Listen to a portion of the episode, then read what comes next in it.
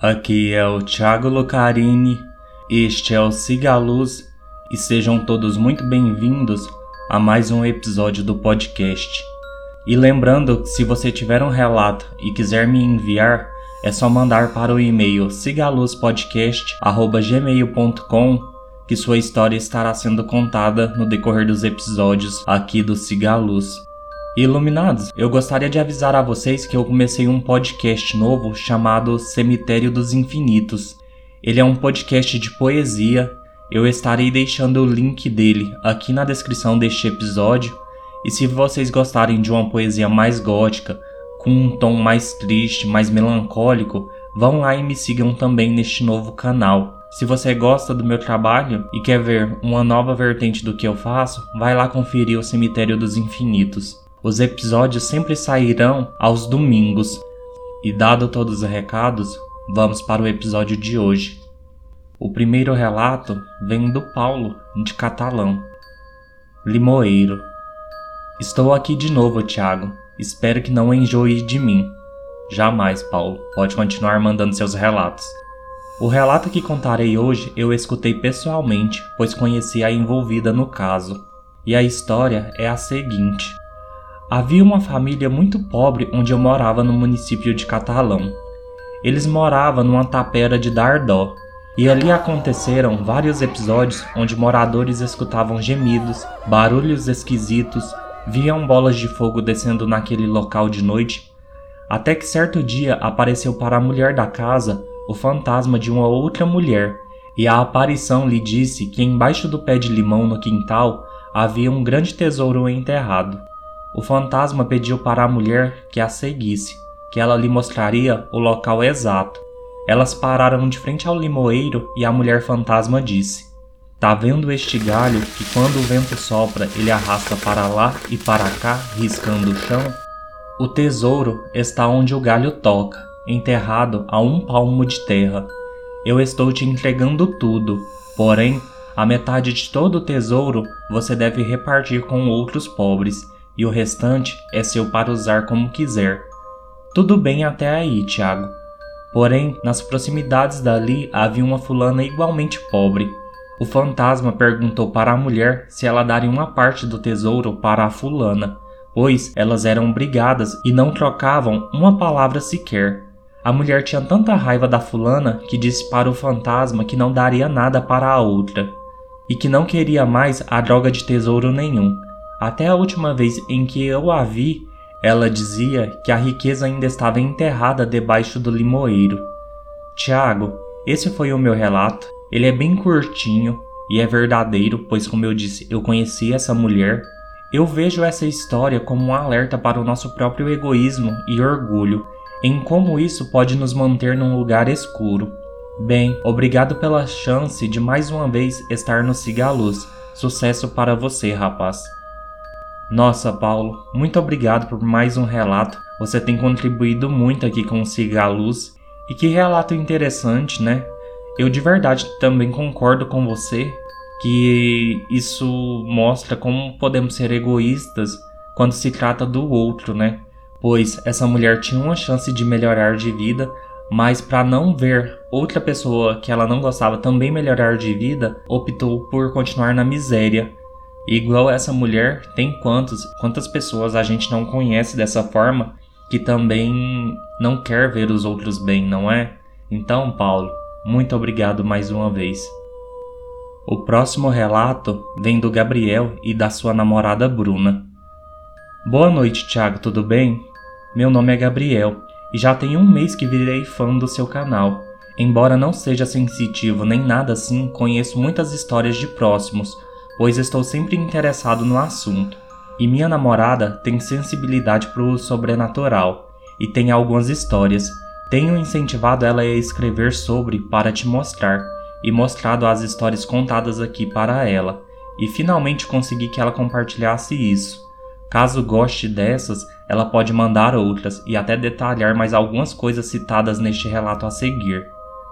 Nossa, Gabriel, eu agradeço demais isso. Tanto a você quanto a Bruna por se disporem a me mandar suas histórias. Desculpe se me alonguei e se o relato for longo demais. Aqui vai o que ela escreveu. Espero que se arrepie como eu me arrepiei. Gabriel, eu acho que relato quanto mais longo, melhor ele é. Então fica de boa porque tá maravilhoso. O relato da Bruna. Os espíritos que atormentaram a vida da minha avó. Meu nome é Bruna, tenho 28 anos. Venho, por meio destas palavras, contar algumas histórias em memória da minha querida avó, Dona Vilma. Sou a primeira neta da família e sempre fui muito ligada à minha avó. Éramos muito próximas, realmente havia uma ligação diferente dos outros netos. Algo inexplicável, de alma mesmo. A vida da minha avó não foi fácil. Teve uma infância muito pobre e teve apenas um homem que era o pai de todos os seus filhos, meu avô, que veio a se perder no alcoolismo e largá-la com todos os filhos. Minha mãe e meus tios tiveram uma infância conturbada com a situação da falta de dinheiro e agressões por conta do alcoolismo do meu avô. As coisas melhoraram quando meus tios foram crescendo e enfrentando meu avô, e então ele se mudou de cidade. Minha família materna nunca foi muito ligada à religião. Minha avó não batizou nenhum de seus 5 filhos. E isso veio a seguir com nós, os netos. Fui uma criança médium, via espíritos perto da minha avó todo o tempo. Eu os via tão nítido quanto uma pessoa de verdade. Só hoje tenho a noção de que eram espíritos, mas eu não tinha ideia quando era criança. Eu realmente pensava que eram pessoas reais, era muito pequena para entender. Me lembro de sempre ver uma noiva sentada na cama dela enquanto ela adormecia. Via também um homem com bigodes e cabelos pretos que a visitava frequentemente, e algumas pessoas aleatórias que sempre chegavam por algum motivo perto dela enquanto ela dormia. Quando eu comecei a falar, com mais ou menos 2-3 anos, e contar o que via, minha família passou a se preocupar. A mãe da minha avó havia morrido no dia do casamento, e é óbvio que eu não sabia disso. Quando eu falava, olha a noiva, eles ficavam muito chocados, e aos poucos minha mãe percebeu que realmente havia algo de errado comigo, e passou a descartar que eram coisas da minha imaginação ou invenções de criança. Os anos foram se passando e as visões foram apenas aumentando, e claro, isso assustava a todos. Decidiram então me batizar. Fui batizada aos 6 anos de idade na Igreja Católica, mesmo sendo todos céticos e pouco ligados à religião. O desespero da minha família já era um fato, não havia mais a quem recorrer. Então minha mãe quis tentar o batismo da Igreja Católica, e realmente deu certo. Não tenho lembranças de visões após o meu batizado. Digo que melhorou 90%. Só não digo que melhorou 100%, pois mesmo assim segui a vida toda sendo uma pessoa extremamente sensitiva. Um fragmento dessa mediunidade sempre me acompanhou. Não consigo mais vê-los, mas posso senti-los. Sinto a presença. Sei quando estão por perto, e minha mediunidade veio a evoluir para episódios de viagem astrais e sonhos lúcidos que se iniciaram com meus 15 anos de idade. 2 vezes, em viagem astral, eu fui até a casa da minha avó e vi o mesmo homem de bigode que eu via anos atrás, quando criança. Ele era mau. Eu podia sentir a energia dele pesada e maligna. Um dia, na minha adolescência, após o início das minhas viagens astrais, conversei com minha avó e perguntei se ela sabia, acreditava e entendia sobre isso, pois eu tinha muita curiosidade de saber se ela tinha consciência desses espíritos que a rodeavam. E para minha surpresa, minha avó sempre soube. Ela me contou várias histórias sobrenaturais e sabia que esses espíritos a rodeavam, porém não sabia o porquê, nem quem era esse homem ou o que ele queria com ela. Conforme minha avó foi envelhecendo, foi passando a vê-los também, e depois de uns anos passou a escutá-los. Eu tinha 21 anos quando ela começou a escutar eles. Ela era totalmente lúcida, mas quando começou a conversar com esses espíritos, foi diagnosticada com demência pelos médicos. Eu sabia que ela não era louca. Então me propus a cuidar dela, já que estar na presença da minha avó passou a ser um fardo para os meus tios, que na verdade tinham muito medo e não sabiam lidar com essa situação e cuidar dela. O fato de todos a tratarem como uma louca realmente estava a enlouquecendo, Então, achei melhor ficar por perto, pois eu a entendia e acreditava em tudo o que ela dizia. Confesso que cuidar da minha avó foi uma das experiências mais assustadoras de toda a minha vida. Todos os dias aconteciam episódios sobrenaturais na casa, e os espíritos passaram a atormentá-la. Um em especial, que sempre a acompanhou, o Sr. Bigodes, agora havia um nome, se apresentou como Jefferson para minha avó. Ela o via todos os dias e conversava com ele todos os dias. Ele a acompanhava todo o tempo, e às vezes apareciam outros esporadicamente, mas ele sempre estava presente. Ela dizia que ele havia matado a própria família, enforcou os filhos e a esposa e depois cometeu suicídio. Ele sentia muita fome, e então minha avó passava o dia inteiro cozinhando para ele. Às vezes até deixava de comer para deixar para ele. Ela não deixava ninguém tocar na comida. Ficavam lá na mesa em frente a uma cadeira, uma variedade de comidas, como se realmente ele estivesse ali se alimentando. E ela dizia que realmente estava. Acredito que ele se alimentava da energia da comida ou algo do tipo, como se fosse uma oferenda. Os últimos anos de vida da minha avó foram os mais difíceis. Jefferson se mostrava cada vez mais cruel e maldoso. Muitas vezes ameaçava matar minha avó, caso ela não fizesse o que ele pedia. E isso fazia com que ela fizesse muitas coisas sem sentido. Como quando, uma vez que jogou roupas, comida, pratos e copos na esquina de casa e disse que Jefferson precisava doar para uns amigos dele.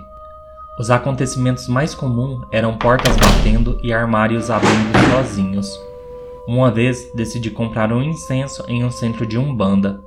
O incenso dizia ser para a limpeza do lar, limpeza do ambiente, afastar más energias. Quando cheguei com o incenso em casa, ela adorou, pediu para acender. Eu não disse, claro, qual era o real objetivo daquele incenso. Fui andando pela casa com o incenso na mão e pedindo em voz baixa para que Jefferson encontrasse seu caminho e deixasse minha voz em paz. Quando, de repente, minha avó veio até mim e pediu para eu apagar urgentemente o incenso, pois Jefferson estava apresentando sintomas de alergia ao incenso, e isso estava fazendo mal a ele. Aquilo me chocou bastante, pois tive a prova de que realmente não era coisa boa. Mesmo assim, ela não deixou nunca mais acender o incenso em casa. De uma hora para outra, a vida de minha avó era somente Jefferson. Ela era uma refém das maldades dele. Ela mal conversava com a gente e dizia muitas vezes durante o dia: "Me deixa em paz, por favor. Para de falar essas coisas feias. Eu estou com medo de você." Cheguei a conseguir convencer minha família de levá-la a um centro espírita, mas infelizmente não adiantou nada. Jefferson acompanhou a minha avó até o fim da sua vida. Ela passou a ter tanto medo dele que parou de falar meses antes de morrer. Sinto que minha avó já sabia que iria morrer. Minha avó já não falava uma só palavra, apenas expressava um semblante de medo e horror profundo nos olhos. Foi uma perda muito triste. Hoje faz 7 meses que ela faleceu. É recente, e essas histórias ainda mexem muito comigo. Espero que agora ela esteja usufruindo de seu tão merecido descanso em paz.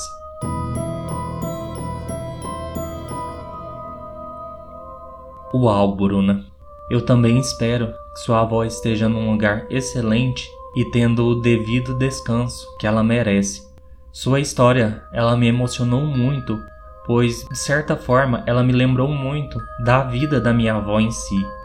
Que bom que você ficou esse tempo com sua avó, e eu acho que ela deve ter sido muito grata a você por estar com ela nesse momento e dar o apoio a ela de que ela não estava louca, pois, como você disse, você era a única que acreditava nela por ter também essa experiência de mediunidade.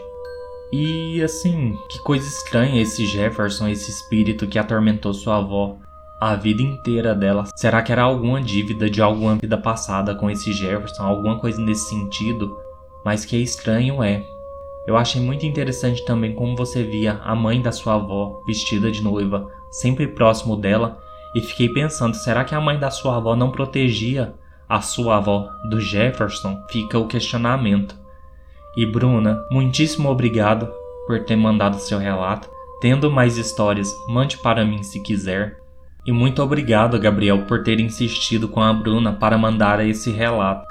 E agradeço muito aos dois por essa história ter vindo aqui para o Siga Luz. Obrigado mesmo. Bem, iluminados, este foi o episódio de hoje. Eu gostei muito dos relatos recebidos. Espero que vocês também gostem. Peço, como sempre, que curtam, comentem, compartilhem o podcast nas suas redes sociais com seus amigos, avaliem o Siga Luz nos seus agregadores de preferência, me mandem relatos. No mais, fiquem todos bem e siga a luz.